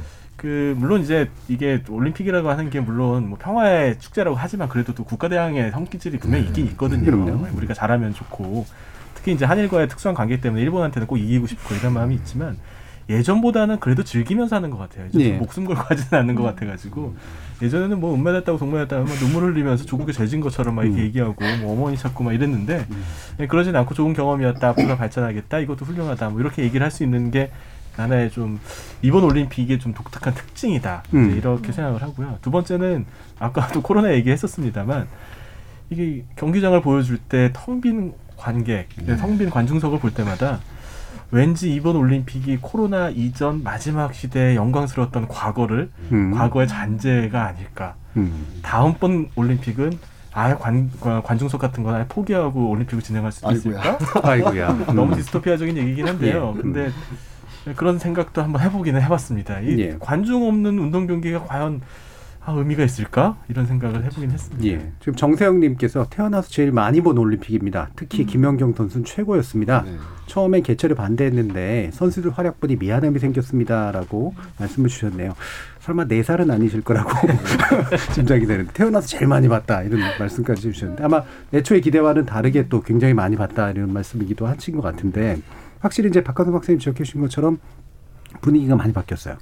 그죠? 그 모 방송국에서 실수 했던 사건이 많이 회자가 됐죠. 우리가 예. 바라던 메달은 아니었는데 음, 음. 그래서 저도 그 이제 뉴스 방송을 많이 나가니까 앞에다가 절대 금메달 못 따서 아쉽다 뭐 그런 표현 절대 금지가 금지령이 나왔는데 그런 경험 처음이에요. 그렇죠. 그래서 어 약간은 어떤 실수로 인해서 전화위복돼가지고 음. 전체적인 분위기가 우리 금메달을 강요해서는 안 돼. 음. 정이 참가한 것만으로도 정말 축하받고 독려해야 돼 이런 문화가 굉장히 빠르게 적응한 것 같아서 한편으로는 다행이다 이런 생각이 들었고요. 또 그래야 돼. 는 게 마땅했던 게 요번 올림픽이라서 더 두드러지는지 모르겠는데 중고등학생들이 나와서 너무 저는 깜짝 놀랄 정도로 너무 선망하니까 예. 어, 내가 고등학교 때 뭐 했나 싶기도 하고요. 학부모들이 뭐라고 하냐면요. 아유, 애들한테 진로 특강을 보낼 필요가 없네. 예. 이게 이제 살아있는 교육의 현장이다. 음. 10대, 16살, 17살, 18 친구들이 와가지고 정말 열심히 해가지고 자기 성과를 보여주기 위해서 막 긴장 풀려고 막 파이팅 하고 지 더라도 상대 선수 인정해주고 엄지척 해주는 모습에 10대들이 동요하더라고요. 예. 그래서 저는 이거 보면서 아, 살아있는 교육 현장이고 우리가 조금 성숙한 시민 인식이 딱 이렇게 나오는 거고 지더라도 어디서 말 실수할까 봐 안, 안타깝습니다 이런 말 하지 말라고 하니까 아마 방송계에서 이렇게 조심하면 이제 많은 사람들도 그렇게 인식하게 되지 않을까 해서 여러모로 의미 있다 싶어요. 예, 사실 뭐 스포츠는 어린 친구들이 잘하고 특정 종목은 사실 어려야지 잘하는 경우도 되게 많아서 근데 확실히 달라진 건 그 친구들이 보여주는 모습인 것 같아요, 그죠? 예, 되게 자신감도 있고 그 다음에 해맑기도 하고 서유미 작가님은 또 네. 뭐 어떤 선수라든가 경기에 좀 아, 주목하셨었어요? 저는, 아 이번엔 진짜 약간 음. 저도 그 올림픽 볼 때 막 우리가 순위가 몇이지 뭐 이런 네. 건좀 재밌었거든요. 근데 올해가 제일 순위하고 메달에 연연하지 않고 음. 그냥 아 어디서 뭐 그런 선수가 있구나. 그래서 요번에는 오히려 사람한테 되게 주목하는 그- 예. 그런 올림픽이었던 것 같아요. 그래서 선수들 자체 그래서 요번에 정말 안산 선수 보고 멋있으면 언니인 것 같아요. 저보다 뭐 거의 자식벌의 나이일 수 있는데 어 굉장히 침착하고 굉장히 그 아까 해맑던 정말 해맑고 예. 그래서 그 인터뷰하는 것도 보면서도 놀랬고 되게 그 안산 선수의 발견도 좋았고 아까 김재덕 선수도 되게 예. 어그 친구는 또 되게 또 파이팅 넘쳐서 너무 좋았었고 김연경 선수에게는 정말 어, 너무 정말 원래도 너무 훌륭한 선수인 거 알았지만 이번에는 어 우리가 코로나를 지나면서 어쩌면 사실 그런 리더를 되게 원하고 있는 게 아닐까라는 생각이 너무 들 정도로 예. 본인의 기량도 되게 뛰어나지만 다른 그 후배 선수들을 데리고 함께 이렇게 울타리가 돼주는 거 그리고 경기 끝나면 레드 카드 줬던 심사위원 우리 막 예전에 정말 째려보고 막 네. 때리고 싶고 역적. 그러니까요. 그랬는데 가서 얘기하고 악수하고 뭐 이런 모습들을 보면서 사람들이 좀 되게 많이 위로받았던 음. 것 같아서 저도 굉장히 좀 사람에 집중한 예. 올림픽이었던 것 같아요. 김연경 선수한테는 이제 지금 약간 룰처럼 된 게 성별하고 나이를 막론하고 다 언니라고 부르는. 신방 언니. 신방 언니. 근데 여기에 이제 우리 사회가 그 몇 년에 걸쳐서 예. 집단, 집단적으로 학습, 학습 을 같이 한것 그렇죠. 같아요. 예. 어 그래서 사실은 어떤 면에서는 약간 쓰라린 그 상처에 의하여 여기까지 온 셈인데 어 우리 동계올림픽에서 엄청난 그 성과를 거뒀던 그 여자 선수가 어, 코치에 의해서 오랫동안 그 고통을 받았던 예, 예. 그런 음. 기억이 불과 3, 4년 전에 한국 사회를 완전히 그렇죠. 뒤집어 놨던 것이었습니다. 그리고 재작년에는 이제 어, 고 최숙현 선수의 죽음이 음. 있었고 그뭐 어, 사, 그런 그 아픔이 극복되거나 사라지기도 전에 바로 그 배구로부터 여러 종목에 있어서 학폭, 예. 학폭 이 음. 계속 전개됐지 않습니까? 그걸 뭐 일일이 그 사안 사안을 우리가 이제 복귀할 필요는 없지만 그걸 모든 사람들이 몇 년에 걸쳐서 지켜보고 있었거든요. 네. 저런 과정에서 메달 딴 게 어떤 의미가 그렇죠. 있을 것인가 이런 그 생각도 하게 되고 이거는 체육계를 비판적으로 보는 사람뿐만 아니라 체육계 내부에서도 그리고 지도자분들도 그래 그렇게 해가지고 따서 뭐 하냐 애는 골병 들고 마음에 상처 얻고 또 뭐 성과 안 나오면 막 따돌림 당하고 그러지는 말자라는 것도 체육계 내부의 지도자분들이 예. 그래서 그 지도자분들이 또 함께 했던 그 선수들도 조금은 더 나은 인식, 뭐 물리적인 환경을 얘기하는 게 아니라 그 문화적인 환경. 그래서 괜찮아, 열심히 했어. 아, 그걸로 충분해. 이런 환경 속에서 우리 친구들이 지금 쭉 나가 있지 않습니까? 또그 시청자분들도 그걸 다 보게 되고 음. 이러면서 어, 지금 비교적 그런 좀 이전과는 다른 그 어, 인식이 이제 이번에 쭉 확인되고 있지만 그 과정에서는 많은 아픔이 있었고? 속에서 네. 여기까지 왔다라는 게 또 맞습니다. 기억을 예. 할 필요가 있습니다. 지금 게리님께서 올림픽 안 하길 바랬는데 응원하는 사람이나 선수들도 메달 못 따서 울거나 그러지 않고 즐기는 모습을 보고 뭔가 많이 좋아졌다는 생각이 들었습니다. 라는 말씀 주시면서요. 아쉬운 건 비인기 종목도 방송도 좀 해줬으면 좋겠습니다. 야구와 축구 중계만 너무 많이 합니다. 라는 말씀 주셨는데 방송국 들어야 됩니다. 근데 이 이유가 뭐냐면 돈을 너무 많이 써요. 방송을 한 번 하려면 그 중계권료도 너무 비싸고 IOC가 또 비싸게 책정을 해놨기 때문에 따라서 결국은 이 투자를 또 회수해야 되는 그런 식의 문제들이 있어서 생기는 그 어려움들이 굉장히 크죠. 결국 이런 구조적인 문제 하나하나 이제 우리가 또 풀어가야 될 그런 부분인데 여기서 또 우리 냉철한 이야기를 좀 들어야 될 것 같아요. 어, 우리가 말은 다 올림픽 정신이 뭐니 이런 거 얘기하지만 결국 스포츠는 전쟁의 축소파냐라고 얘기하실 것 같거든요. 아 정확하게 말하면요 스포츠는 전쟁이 아니라 사냥의 축소. 사냥의 축소다. 원래 시장은 음. 그랬습니다. 사실 올림픽 경기 보시면요 창 던지고 활 쏘고 달리고 뭐 이런 것들이 많아요. 예, 그래서 침팬지와 달리 인간은 수렵 채 집사회부터 침팬지가 운동량 많을 것 같잖아요. 근데 수렵 채집사회 인간이 두 배에서 일곱 배 정도 더 많은 거리를 이동합니다. 예, 예, 예. 인간은 달리고 걷고 던지고 이런 거 좋아합니다. 네.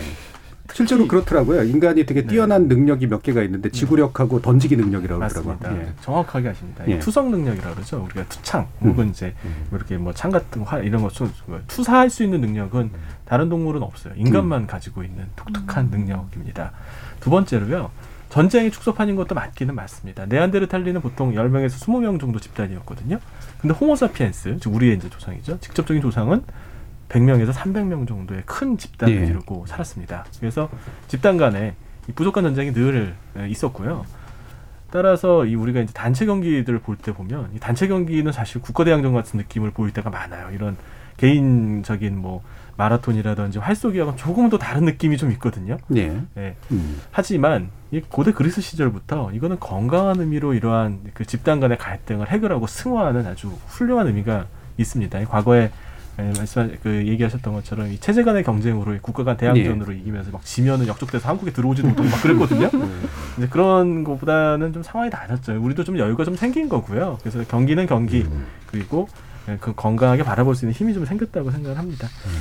하지만 그럼에도 불구하고 스포츠 경기가 가지고 있는 인간의 본성, 인간의 가장 깊은 곳의 원시적인 본성을 건드리는 부분은 있거든요. 예, 그러니까 그렇죠. 우리는 그걸 하고 싶어하고 보고 싶어하고 응원하고 싶어하는 예. 네. 그 본성이 예를 들면 공격성, 경쟁심 예. 뭐 이런 거라고 볼 수 있을까요? 맞습니다. 공격성 경쟁심이요. 다- 다른 사람들을 해치는 데 사용이 된다면 물론 건강하지 않죠. 하지만 건강하게 사용이 될수 있으면 그것도 좋은 일입니다. 경쟁하는 게왜 나쁘겠어요? 예. 뭐 선의의 경쟁을 하지 못한다든지 아니면 음. 경쟁의 룰을 벗어나가지고 상대방 다치게 한다든지 이런 문제가 되는 거죠. 그래서 예. 철저하게 룰과 원칙에 맞춰가지고선 경쟁하고 승, 승, 그 승패에 승복할 수 있으면 그거는 뭐이 올림픽 정신을 제대로 구현한다 음. 볼수 있고요. 그런 올림픽 정신이 사회 일반에까지 퍼져나갈 수 있다면 살기 좋은 세상이 되는 거죠. 예. 그, 음, 흔히들 그렇게 얘기하잖아요. 맨날 이제 국회에서 싸우고 막 네. 음, 서로 그런다고. 근데 정치가 그렇게 잘 싸워주지 않으면 전쟁으로 가기 때문에 네. 그렇죠. 그 어떤 갈등이나 이런 걸 제도화하는 그런 과정이잖아요. 어, 그렇죠. 근데 스포츠 같은 경우도 사실 우리 안에 있는 어떤 공격적 본성이나 이런 것들이 사회 안에서 잘 풀리게 만들어주는 굉장히 중요한 네, 어, 네. 의례적인 그런 의미도 분명히 있는 것 같아요. 맞습니다. 이게 동물행동학에서는 그래서 음. 싸움을 이 전쟁으로 전쟁이나 전투, 투쟁으로 보지 않고 신호로 봅니다. 예. 상대와 나의 우열을 가리는 신호, 콘라드 롤렌스가 얘기거든요. 그리고 스포츠 경기야말로 혹은 선거를 통한 이제 정치적인 그렇죠. 그런 대결이야말로 건강한 방식으로 그러한 신호를 주고받는 아주 성숙된 방식이라고 할 수 있죠. 예. 스포츠계 이제 올해 또 이제 지켜보시고 여러 가지 이제 조언도 해주시고 그러니까요. 우리가 그 올림픽 정신 뭐 이런 거 맨날 이렇게 이상적으로 얘기하지만 실제로 현실은 그렇지 않다는 것도 사람들이 뻔히 알기 그렇죠. 때문에 이 갭이라고 하는 것이 또 지나치게 커지는 것도 좀 문제잖아요. 어떻게 좀 이렇게 현실과 이상을 좀 조화시킬 수 있을까요? 어, 좀 전에 이제 박 박사님께서 잘 설명을 주셨고 또 그것이 스포츠 전쟁이거나 전쟁 모의 훈련이거나 유의였던 것이 예. 이제 그 현대 사회에서 스포츠라는 제도가 된 건데 그래서 현대를 더 볼 필요가 있어요. 음. 최근에 그 세계 시민주의론을 계속 주장하시는 마사 누스바움이라는 음. 유명한 정치 철학자 분께서는 어, 타국을 존중하고 다른 나라의 역사적 경로와 삶을 존중하는 전제 아래 자기네 자기 나라를 사랑하는 것은 맹목적인 애국주의가 아니다. 음, 예, 해석한 것이고. 예. 당연한 것이고 또 사회 공정한 게임의 룰을 지켜가면서 내 자식을 더욱더 애착을 하는 것은 가족 이기주의가 아니다. 네. 이런 기본 어쩌면 상식적이지만 음. 또 저명한 정치 철학자가 얘기하니까 너무 무게가 실리는데 예. 스포츠도 마찬가지입니다. 비적대적인 경쟁이거든요. 메시 선수가 아름다운 것은 저는 메시 선수의 경기를 20년 가까이 우리가 다 봤습니다만 네. 어 축구의 룰 속에서 그렇게 자유로울 수가 없잖아요. 그렇죠. 룰을 예, 다 예. 지키는데 자유로워요. 그러니까 우리가 그렇다고 한다면 제도 위에서 개인이 자유로울 수도 있겠다라는 네네. 가능성을 여기서 음. 발견하는 건데 이게 이제 아까 말씀 모두의 말씀 주신 것처럼 IOC도 이 변화를 모색하려고 2013년에 워킹 그룹을 만들어서 무려 4년 동안이나 연구를 해서 2020년 올림픽 어젠다를 새로 냈습니다. 네. 새로 내서 앞으로 올림픽은 20세기에 강대국이 나라 힘 자랑하고 신생 독립국가가 막 개발도상에서였던 자기 표현을 하기 위한 음. 국위 선양을 하고 여기서 좀 벗어나자. 스포츠가 그 당대의 사회적 삶과 벗어나면 벗어날수록 이건 아, 아주 그 맹목적인 경쟁만 남게 되는 것이고 지금 전 세계적으로 중요한 화두가 되고 있는 어, 평화와 연대라든지 혐오와 차- 어, 어, 혐오와 차별을 극복해야 된다라든지 이런 것의 사회적 이슈를 이 IOC가 굉장히 적극적으로 받아들이려고 합니다. 그래서 2024 파리 올림픽의 경우에는 그 올림픽 경기를 앞두고 전후로 벌어지는 모든 심포지움이나 문화나 이런 것을 어떻게 하면 함께 살 수 있는 공동체를 만들 것인가가 주제로 벌써 설정되어 있을 정도거든요. 예. 그래서 나름대로 노력을 하고 있는데 우리 사회로 이렇게 보면은 아까 말씀 주셨습니다만 많이들 스포츠에 대해서 새로운 인식을 하게 됐어요. 그것이 어떤 경험과 고통을 지켜보면서 또 우리 그한 10여 년 동안 청년 이른바 청년 담론이 나오면서 뭐 어떤 친구들이든 노력하지 않는 친구들 없고요. 예. 다 열심히 하는데 그렇죠. 줄 세우고 뭐 이- 그러진 말자 이런 것이 스포츠를 통해서 지금 투영되고 있거든요. 저기 노력하지 않고 저기 맞습니다. 와 있는 선수가 누가 있겠냐. 예. 다 박수 쳐주자 이런 건데 이게 이제 경험적으로 여기까지 도달했다면 앞으로는 뭐 대한체육회를 비롯해서 많이 더 연구를 해서 체육으로 국위 선양한다라는 걸 넘어서서 스포츠를 통해서 한국 사회의 여러 가지 문제 저는 뭐 요점적으로 탁 한순간에 말씀드리면 우리 사회의 큰 문제는 사회 안전망의 부실과 사회 관계망의 해체라고 보는데 네. 사회 안전망은 보건복지부가 음. 사회 관계망의 재구성은 체육, 스포츠가 할 수 있다 네. 이렇게 봅니다. 거기에 크게. 기여했으면 좋겠습니다. 예. 지금 이제 정 교수님도 잘 말씀을 주셨지만 이제 우리가 공정 담론이 어, 언제부터 굉장히 유행을 했고, 근데 그 중에서도 보면 치열하게 막 경쟁하는 공정 담론이 유행하기 시작을 했는데, 그러면 스포츠하고 흔히 비교를 하잖아요. 예전에 평창올림픽 때도 사실은 그거하고 연관이 좀 있었고, 근데 말씀처럼 이게 룰 안에서 자유롭다라고 하는 것의 의미라고 하는 것들을 잘 받아들이고 이게 단순하게 이제 잘 싸워서 더 높은 자리로 가는 게 공정한 경쟁의 핵심이 아니다라고 하는 측면에 대해서도 우리가 스포츠를 통해서 좀 새로 사회적으로 학습하는 음, 이- 그런 이번에. 그저 널리 알려지진 예. 않았지만 우리 흔히 스포츠 그러면 더 빨리, 더 높이, 그렇죠. 뭐더뭐더 이렇게 사- 세 개가 있잖아요. 예. 거기에 IOC가 여기다 하나 추가를 했습니다. And together. 음. 함께. 예.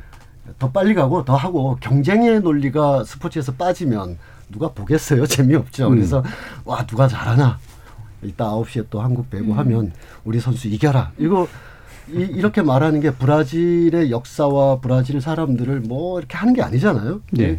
하나의 경기로서 우리가 그렇게 하는데 다 끝나고 나면 투게더. 음. 투게더라는 것이 이제 새로운 시대의 화두가 예. 되었다라고 볼 수 있습니다. 이 스포츠를 뭐 스포츠 장르라든가 이런 것들은 분명히 좀 있는데 뭐 서 작가님께서는 스포츠 장르를 쓰실 것 같진 않지만 그러니까 스포츠가 이제 그 어떤 이런 그 픽션에 되게 중요한 소재로 쓰인다라는 것 자체가 네. 스포츠의 서, 서사가 상당히 이제 있기 때문이잖아요. 맞아요. 이야기 구조라는 게 있는 거고 이야기하기가 되게 좋은 거고 아마 이야기를 다루시는 분으로서 이제 스포츠가 가지는 그런 힘이나 매력. 것 같은데요. 아니에요. 작가들이 작가들이 사실은 그 스포츠 경기를 소설하고 접목해서 많이 써요. 예. 축구나 근데 왜냐하면 그렇죠. 축구, 야구 이런 게 인생하고 좀 많이 닮아 있거든요. 네, 네, 네. 어, 그래서 뭐 전반전, 후반전도 있고, 뭐 이렇게 나눠서도 하고, 뭐 어떤 때 운이 좋기도 하고, 그래서 되게 좀 많이 그 사람들도 좋아하고 작가들도 좋아하는데 스포츠 많이 가지고 있는 되게 좀 사람들을 매혹시키는 서사가 있기는 있어요. 일단은 그러니까 지켜본다라는 거예요. 내가 참여는 안 하는데 아, 네. 지켜본다라는 거. 근데 굉장히 몰입돼서 되게 압도당해요. 예. 그러니까 그냥 느슨하게 되게 거리감이 멀게 보면은 그렇게까지 재밌지 않은데 되게 몰입되고 압도당하는데 인생이라는 거는 사실 조금 지루하기도 하고 지지부진하기도 하고 어, 내가 뭔가에 대해서 되게 특별한 두각을 나타내지 못하기도 하고 근데 스포츠는 그 분야에서 되게 대가인 대표인 사람들이 모여서 기량을 이제 막 드러내잖아요. 그러면서 인생에서 성과가 잘 안 보이는데 이 사람들이 보여주는 그 모습들을 보면서 사람의 몸에 대해서도 되게 많이 감탄도 하고 그럼요. 아, 인간의 예. 몸을 저렇게 쓸 수 있구나 몸이 저렇게 아름답구나 그래서 인간에 대해서도 보게 되고 그리고 또 이 스포츠가 대부분 되게 한정된 시간 동안 딱 승부를 겨루거든요. 그러니까 이 시간도 딱 정해져 있고, 그러니까 지- 인생처럼 길지도 않고, 인생처럼 불공정하지도 않고, 딱 정해진 시간 동안만 딱 겨루고, 그리고 그 순간 안에 굉장히 긴장감이 넘치지만 되게 드라마틱한 순간, 예. 반전도 만나고 굉장히 아름다운 순간도 목도하고 그래서 그 안에 사실 몰입, 뭐 압도, 감동 이게 다 있어서 사람들이 매혹될 수밖에 없는 것 같아요. 음, 그러니까 서사적 요소, 이 캐릭터적 요소 이게 네. 뭐 전면적으로 좀 얘기를 해주셨는데 또 아까 룰 얘기를 하셔서 그런가 제가 법적으로도 한번 연결해 볼까요? 어떻습니까? 법적으로 연결은 아니고 저희가 이제 스포츠 관련해서 예. 국가주의나 이런 것들이 좀 희석화되고 어, 개인에 대해서 집중하게 된 계기는 저 개인적으로는 일부는 보니까 어 외국 코치님들 감독님들도 너무 많고 우리나라 팀이나 다른 팀이나 외국 선수들이 좀 많이 섞여 있어요. 그래서 인종에 대한 국가주의적인 성격이 조금 더 낮아지는 거 아닐까라는 생각이 들고 워낙 코로나 때문에 전 세계적으로 어려우니까 특히 이제 우리가 이제 강대국이라 그러고 약소국이라고 하는데 약소국 선수들이 막 뭘 잘해내면 막 되게 기쁜 거예요. 예. 소수자가 막 뭔가를 더 역경을 이겨내고 들어온 것처럼 요번에 이제 필리핀 뭐 역도라든가 음. 태권도와 관련해 서도 한국의 태권도 뭐 금메달이 약소국이 많이 할 수 있는 거라서 굉장히 좋다 뭐 이런 외신들이 나오는 걸로 봐서는 스포츠에서도 사실은 똑같은 시간이 공정해 보이지만 국가별로 그 선수한테 지원되는 걸 보면 불공정한 운동장에서 스- 싸우는 경우도 그렇죠. 많잖아요. 근데 사람들이 약소국 응원하는 거 보면서도 역시 이래서 인류애적인 감성이 있는구나 그런 생각했고요. 그래서 저는 요번에 막 국가 우리나라에서 97년 만에 처음으로 금메달 나왔다고 막 그 국가 사람들 너무 좋아하는데 어 저도 기쁘더라고요. 그래서 아마 예. 그런 비슷한 감정들 갖고 있으실 것 같아. 그래서 어, 이런 스포츠 정신이라는 게 정확하게 모르겠지만 뭔가 뭉클하고 사람에 음. 감동 주는 것 같습니다. 예. 감정이입을 엄청 하셔서 우리나라라는 표현까지 제가 국적을 잘 몰랐었습니다. 우리나라도 예. 올림픽에 첫 금메달을 딴 선수가 있을 거예요. 정확히 기억은 안 납니다. 음. 저는 그때 이제 살아있지 않았거나 아니면 되게 어렸을 수 있는데 태어나지 않은. 태어나지 않은. 네, 그렇죠. 출생하지 않은. 예. 근데 그 감정이입 해보면 얼마나 기뻐요. 예, 그러니까 그게 정말. 변호사님 말씀이 네. 맞는 게 2002년에 동티모르라는 나라가 동티모르, 예. 독립을 했었습니다. 네, 네. 그래서 그 독립 과정이나 선거 과정, 음. 공화국을 수립하는 과정이 굉장히 어려웠기 때문에 그 당시 김대중 정부에서는 그 정치와 선거에 대해서 굉장히 조예가 깊은 사람들을 그 보내드렸죠. 어, 예. 보내드려서 예. 함께 그 공정 선거가 될 음. 수 있도록 그렇게까지 해서 동티모르가 독립해서 독립하자마자 첫 번째로 한 일이 유엔 가입이 아니고 피파 가입이었습니다. 어, 예. 음. 피파에 가입해서 축구를 한다라는 것은 음. 전 세계 사람들이 동티모르라는 나라가 있어? 맞아요. 독립했어? 이젠 하나의 독립국가야? 이렇게 되는 거고요. 지금 다시 탈레반이 또 기세를 부리고 있습니다만 그 무렵에 또 탈레반이 물러간 적이 있었습니다. 음. 그래서 아프가니스탄 맞아요. 음. 카불에서 축구 경기 대회가 열렸는데 5만여 명이 그냥 너무 가득 차 있는 거예요. 그러니까 이게 아 우리가 그 제가 비유적으로 몸이 잠깐 아팠을 때 아, 일어나면 운동이라도 해야 되겠다 이런 말씀을 아까 초반에 드렸는데 한 공동체도 뭔가 이렇게 사회가 새롭게 거듭날 때 스포츠를 통해서 그것을 한번 네, 네. 음. 확인하고 겪고 그러는 것 같아요. 어, 일본이 이번에 부흥 이렇게 했는데 그 일본의 국가주의를 너무 내세우거나 1964년 이 전범 국가가 사실은 패전 국가인 듯하고 그래서 경제 대국으로 성장했다라는 것을 확인하려고 한 세레모니가 사실 64년 도쿄 올림픽이었는데 그건 그때고 지금은 인류 모두가 다 코로나 이런 상황에서 어떻게 하면 투게더 할 수 있는가 이렇게 예. 좀 보여줬더라면 정말 아쉬움이 많습니다. 예. 그랬더라면 올림픽을 통해서 더 많은 사람들이 공통의 화두와 공통의 그렇죠, 화제를 가졌을 텐데 음. 어, 그, 그 점은 아쉽지만 아, 변호사님 말씀하신 분 충분히 공감합니다. 예. 오늘 특혜도 얘기를 많이 하셔서 갑자기 아이스크림 먹고 싶습니다. 저 박혜숙님께서 스포츠는 전쟁의 축소판이 아니라 사냥의 축소판이라는 말이 기억에 남아요. 오늘 우리 대한민국의 배구에서 승전보를 울렸으면 합니다. 뭔가 연결이 좀 이상하긴 합니다만. 6824님이 야근하며 듣고 있습니다. 기계 소리를 라디오 소리가 이겨냅니다. 진짜 재밌고 유익합니다. 0107님이 또 이런 얘기해 주셨는데 내일 요양보호사 자격증 취득 시험 보는데 응원해 주세요라는 말씀 주셨습니다. 이게 뭔가 이렇게 같이 얘기할 게 생기니까 아무 얘기나 막 하게 되는 그런 이제 이 장이 열리는 것 같아요. 이런 스포츠가 된 이런 우리 이야기의 소재가 되는 그런 것 올림픽에 대해서 얘기해 보시면서 박한선 박사님 어떤 말씀 또 해주시고 싶으세요? 네. 그 운동 경기는 운동 경기 하는 사람도 재밌는데요. 보는 사람도 재밌고요. 예. 또 그 운동 경기 어떤 일이 일어나고 나면 그 다음날 모여서 삼삼오오 그 얘기를 또 하고 그렇죠, 또 하고 그렇죠. 하거든요. 예. 예, 어떻게 사람을 진짜 화합시켜주고 막 같이 하나를 만들어주는 힘이 있는 것 같아요. 음. 그래서 어, 물론 이제 일본에 그래서 일어난 올림픽 그 열린 올림픽이기 때문에 다양한 이야기들이 좀 많은 거는 맞는데 저는 조금 조심스러운 말인데 예. 일본도 올림픽을 통해서 부흥했으면 좋겠어요. 그렇죠. 그래서 네, 올림픽에서 뭐 잘해서, 일본도 네. 여러 가지 어려움을 극복했으면 좋겠고 그리고 아시아의 극복 그리고 전 세계적인 극복이 될 수 있는 장이 됐으면 좋겠다는 음. 생각입니다. 예. 그럼 서유민 작가님 마지막으로 이거 스토리 될까요? 예. 어떤 이야기에 주목. 어떤 이야기를 만들어 보고 싶으세요? 어, 그 힘든데 진짜 올림픽 지나면서 코로나를 극복할 수 있는 음. 힘을 좀 가졌으면 좋겠고요. 예.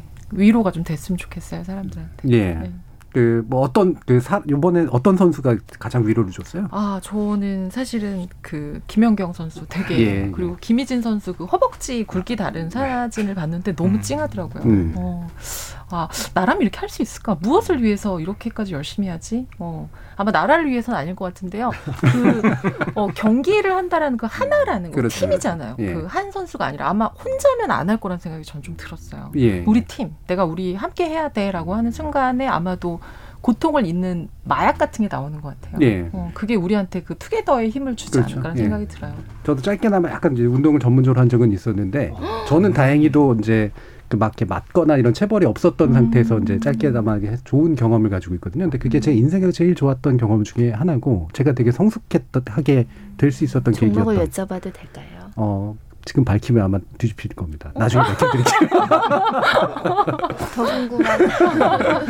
자, KBS 열린 토론 격주 금요일로 지적 호기심 목마른 사람들을 위한 전방위 토크, 줄여서 지목전 토크로 청취자 여러분 만나고 있는데요. 오늘은 네 분과 함께 코로나19 팬데믹, 그리고 진정한 챔피언 누구인가 2020 도쿄올림픽 두 가지 주제를 가지고 이야기 나눠봤습니다.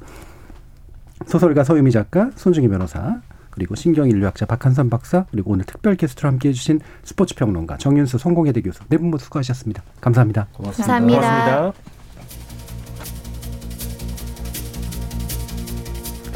1988년 캘거리 동계올림픽 봅슬레이 종목에 출전했던 자메이카 팀의 감동적인 이야기. 우리에게 스포츠란 무엇인가를 일깨워주는 대표적 일화 가운데 하나가 아닐까요? 자메이카 팀의 사연을 영화로 옮긴 쿨러닝에 이런 대사가 나오죠. 금메달은 정말 멋진 거죠. 하지만 만약 그걸 갖지 못해서 만족할 수 없는 일이라면 서로 그게 있다고 하더라도 결코 충분해지진 못할 겁니다. 온 힘을 다했던 우리 선수들께 그리고 스스로 한 뼘 더 충실해지기 위한 삶을 살아가시는 모든 분들께 진심 어린 박수를 보냅니다. 저는 다음 주 월요일 저녁에 다시 찾아뵙겠습니다. 지금까지 KBS 열린 토론 정준이었습니다.